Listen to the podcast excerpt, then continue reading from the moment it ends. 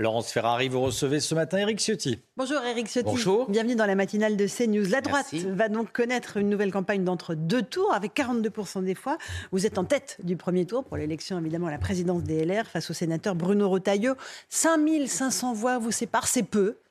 Vous espériez mieux ? L'écart est substantiel. Je suis arrivé très largement en tête. Nous étions trois. Pour la première fois dans une élection interne, il y a une vraie compétition. D'habitude, il y a un favori qui est presque pressenti pour être élu. On a eu un beau débat. On a un beau débat. Et ça montre aussi la vitalité de notre formation politique. Il y a eu beaucoup de votants. On est le premier parti en termes de militants. Non, à partir du moment où on était trois, ça a été argument contre argument. Je crois que chacun a pu faire valoir ses positions, je l'ai fait. Et puis on va s'acheminer vers la victoire dimanche. Bien sûr. Le parti Les Républicains a été qualifié de parti mort par nombre de vos opposants. Vous dites aussi que vous êtes un canard sans tête, que le parti est un canard sans tête aujourd'hui ou pas ? J'entends les caricatures, les attaques de ceux qui veulent nous voir disparaître. Pourquoi on veut nous voir disparaître ? Parce que nous sommes la seule alternative finalement crédible pour s'opposer à la fois au désastre macronien, et on le voit tous les jours, on nous annonce encore les coupures d'électricité. On va y revenir, croyez-moi. Je l'espère. Et de l'autre côté, au duel Mélenchon-Le Pen, que les Français ne voudront pas. Donc, il faut qu'il y ait une position différente, il faut qu'il y ait une espérance, et je suis convaincu que c'est la droite républicaine qui peut et qui doit la porter. Autrement, on aura ce choix qui est un choix extraordinairement réducteur et dangereux pour la France. Le parti, on est le premier parti en termes de militants, le premier parti en termes d'élus. Ils n'ont pas tous voté d'ailleurs, il y a 77% oui, c'est une participation trois fois plus forte que ce qu'il y a eu au Rassemblement National et 10 fois plus forte que ce qu'il y a eu En Marche. Voilà, Renaissance, je crois que ça s'appelle aujourd'hui. Donc ça veut dire que pour un parti moribond, ça ne va pas si mal que ça. L'enjeu, et je ne le conteste pas naturellement, et c'est pour cela que je suis candidat, c'est pour redresser cette famille politique, parce qu'elle a une histoire. Nous sommes le parti du général de Gaulle et tout ce qui se passe aujourd'hui montre que nous avons besoin de nous redresser pour redresser la France, parce qu'aujourd'hui, le chaos migratoire, on l'a vu, le chaos énergétique, le développement de la violence dans nos rues, la faillite budgétaire, la crise du pouvoir d'achat qui met beaucoup de familles dans la difficulté, nécessite une autre politique, avec du courage, avec des idées droites. Vous savez, je vais dans cette élection. Oui, vous dites en disant il ne faut pas s'excuser d'être de droite. Je l'assume. Vous l'assumez, ça. Et moi, je n'ai jamais changé. Je veux dire, il faut regarder toujours avec un peu de méfiance ces candidats qui changent subitement de posture avant une élection, qui se repeignent d'une autre façon, qui se font plus à droite ou plus courageux. Qui serait-ce pour votre adversaire Bruno Retailleau ? Moi, j'ai jamais changé. Voilà, j'ai toujours eu la même attitude. Je suis de droite.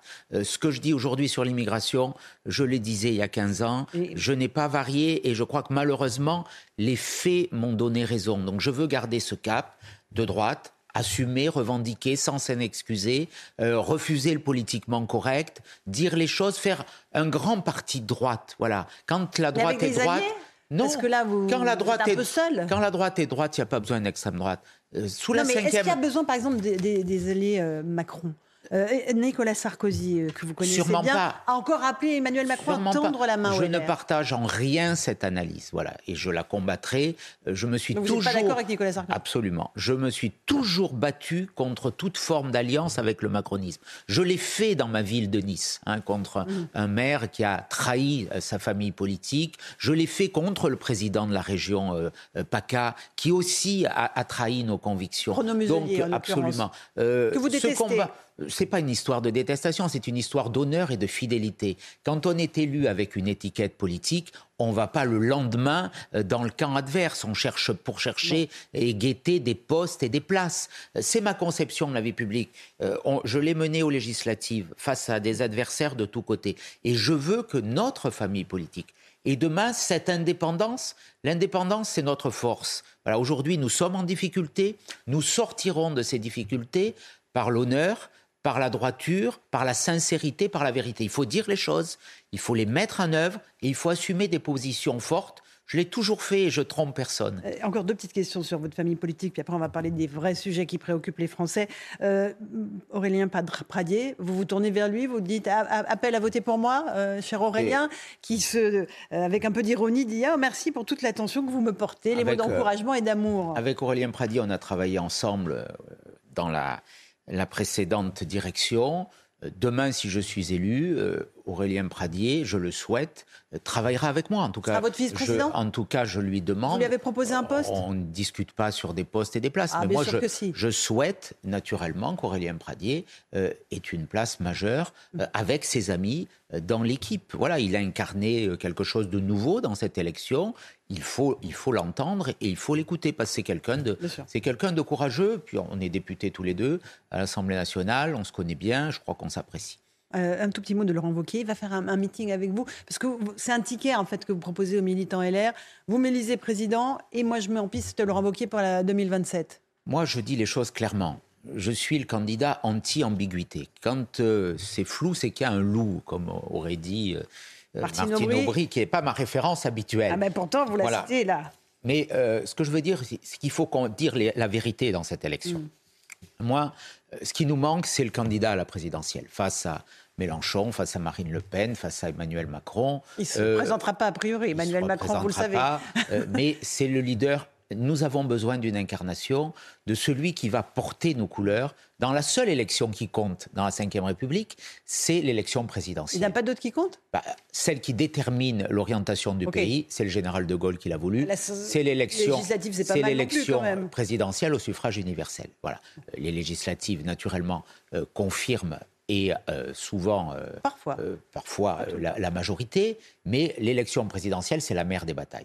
Si on ne gagne pas cette présidentielle en 2027, on disparaîtra. Donc moi, je considère aujourd'hui que le meilleur, celui qui a le plus d'atouts, c'est Laurent Wauquiez. Le meilleur d'entre nous, ça n'a pas de chance. Que Bruno Retailleau dise les choses aussi. Voilà. Est-ce qu'il est candidat lui-même ? Il n'est pas clair là-dessus. Est-ce qu'il soutient Xavier Bertrand, puisque j'ai vu que Xavier Bertrand soutenait Bruno Retailleau?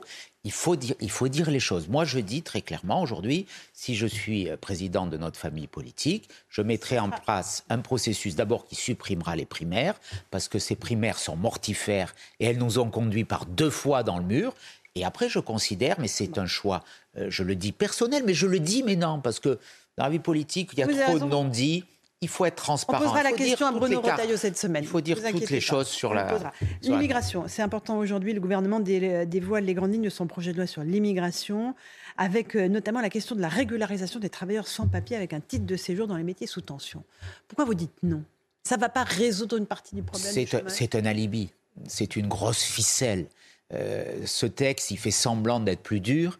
Et en réalité, comme tous les autres votés sous M. Hollande et sous M. Macron, ce sont les mêmes d'ailleurs. C'est la même politique migratoire. C'est la même philosophie sur l'immigration. Bien sûr, qui a installé un chaos migratoire. M. Macron a donné, sous son premier quinquennat, 2 millions de titres de séjour. Ou de droit d'asile, enfin de titres légaux, sans compter les 1 million de clandestins qui sont ici. C'était à peu près les mêmes chiffres sous M. Hollande. Donc la même politique qui a installé une forme de laxisme migratoire. Et là, on a un énième texte qui prétend à exiger plus de fermeté. Mais de l'autre côté, on nous annonce plusieurs dizaines de milliers de régularisation. C'est naturellement insupportable. Pour des gens qui travaillent déjà, Éric Ciotti, on est d'accord. Mais qui sont rentrés illégalement. Si on régularise ceux qui ont violé les lois de la République, qui sont entrés illégalement, ça va être... Quelle est la conséquence ? Naturellement, une extraordinaire invitation aux autres à venir, puisque si on est certain que dès le premier pas franchi sur le territoire national, on aura tous les droits. Moi, ce que je demande, c'est qu'il n'y ait aucun droit pour ceux qui sont arrivés irrégulièrement, ni allocation, ni travail, ni école. Il faut être clair, on ne peut pas lutter contre l'immigration clandestine, qui est un fléau. On voit ce qui se passe. Moi, je suis très choqué par ces images d'un campement devant le Conseil d'État. C'est un pied de nez à la République, de ces affrontements. Voilà. Cette nuit, à Stalingrad, à Paris, où des migrants défient la police. Mais on est où ? Il faut que la République réagisse. Ceux qui nous attaquent, qui sont en situation illégale, ils n'ont aucune place sur notre territoire. Ça doit être la prison et l'avion, immédiatement. non, il faut que la République montre qu'elle ne se laisse pas marcher sur les pieds, qu'elle ne se laisse pas piétiner. Et là, on nous dit quoi? Vous êtes rentrés clandestinement, finalement, c'est pas grave, vous travaillez dans des métiers à bas coût, je dirais que c'est d'ailleurs l'argument... Ils sont déjà employés, ces gens-là, vous le savez. Oui, illégalement. Ah, oui, évidemment. J'ai été choqué l'autre jour que M. Véran, porte-parole du gouvernement, revendique l'amitié d'un restaurateur à Grenoble qui recrutait plusieurs dizaines de personnes en situation irrégulière. C'est très choquant. On doit être implacable là-dessus. Autrement, ça va continuer, c'est sans fin. On va régulariser quoi, 50 000 personnes?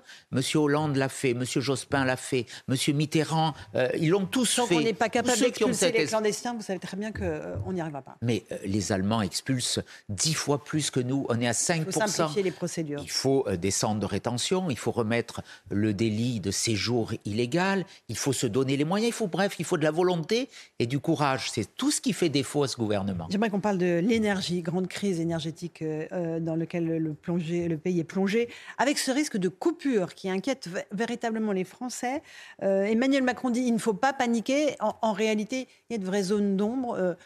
C'est un scénario un peu catastrophe qui s'annonce pour les prochaines semaines. Absolument. Si l'hiver est très froid et si on est en tension. Là encore, qu'est-ce que vous proposez? On paye des errements de petits politiciens qui n'ont pas été des hommes d'État. Les hommes d'État, c'est Pompidou qui crée cette filière nucléaire, c'est le général de Gaulle, tous les présidents de la République, jusqu'à Hollande, qui ont bradé notre indépendance énergétique électrique nucléaire, hein, pour des considérations politiciennes de bas étage, pour une négociation avec les écologistes.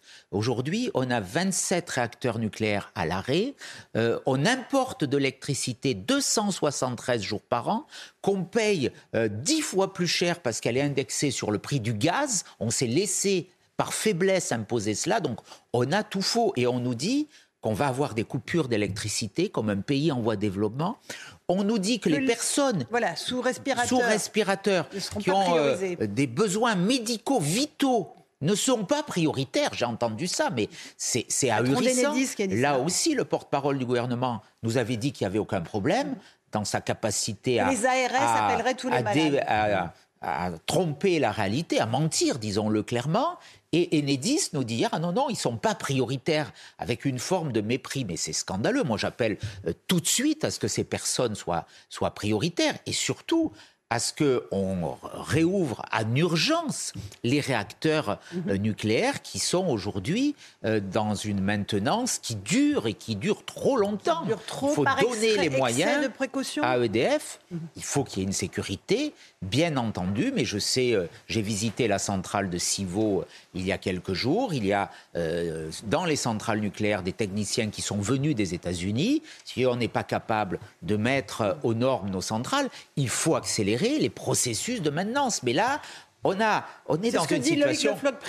Et il a raison, on est dans une situation ahurissante. Il y a 3 ans à peine, M. Macron nous a fait voter une loi qui est toujours en vigueur, qui prévoyait, ça s'appelle la programmation pluriannuelle de l'énergie, de fermer 14 réacteurs. Elle est toujours en vigueur, cette loi. 12 vont être fermés, selon cette loi, et 2... l'ont déjà été, c'est Fessenheim. Et puis maintenant, il a un discours totalement inverse. C'est un peu ça, la Macronie. C'est l'absence de vision, c'est l'absence de conviction, c'est le court-termisme, c'est la communication bavarde et c'est l'action impuissante. Et la solution, c'est ça qu'il faut changer. C'est les éoliennes, c'est le photovoltaïque, ça passe en ce moment. Sûrement pas. Là encore, on est dans l'absurde. On est dans l'absurdie. Il faut en faire du renouvelable. Il faut en faire, mais il ne faut pas massacrer nos paysages. Et il faut le faire avec l'accord des élus. C'est ce que nous demandons, le groupe LR à l'Assemblée nationale. Ils veulent pas les élus. Je regrette d'ailleurs que le Sénat ait eu une position contraire. C'est un peu votre famille politique en plus, le Sénat. Oui, mais c'est une différence là. Nous, à l'Assemblée, nous disons sans l'accord des maires, pas d'éoliennes. Vous savez, un réacteur nucléaire équivaut à la production de 800 éoliennes. 800 éoliennes, c'est une pollution des sols. C'est des milliers de mètres cubes de béton qu'on enfonce jusqu'à 80 mètres dans le sol. C'est une pollution du paysage. C'est des produits qui viennent de Chine, donc qui, dans le bilan climatique, ont une empreinte carbone qui est terrifiante, avec des éléments, des composants qui ne sont pas du tout écologistes. On ne sait pas comment ces composants seront recyclés demain. Donc il y a plein de questions. Là, on est dans l'alibi. On est dans la communication, voilà. Plutôt que avoir, nous avions la seule énergie décarbonée, la plus propre au monde, l'énergie nucléaire. Avec l'hydroélectricité, qui est la seule énergie renouvelable dont nous maîtrisons totalement aujourd'hui la production. C'est très difficile de faire de nouveaux barrages aujourd'hui. Hein, oui, mais enfin, savez, on a mis des contraintes. On est en train d'ouvrir, de fragiliser nos usines hydroélectriques. J'en ai dans mon canton de montagne, dans les Alpes-Maritimes, en les ouvrant à la concurrence. Là encore, il faut garder le monopole. Il faut garder EDF qu'on a fragilisé. C'était un joyau, EDF. On l'a laissé démanteler. Tout ça pour des considérations qui sont méprisables. Merci Éric Ciotti. Rendez-vous dimanche donc pour l'élection à la présidence des LR. Merci à vous. Bonne journée sur CNews. À vous Romain Nézard pour la suite.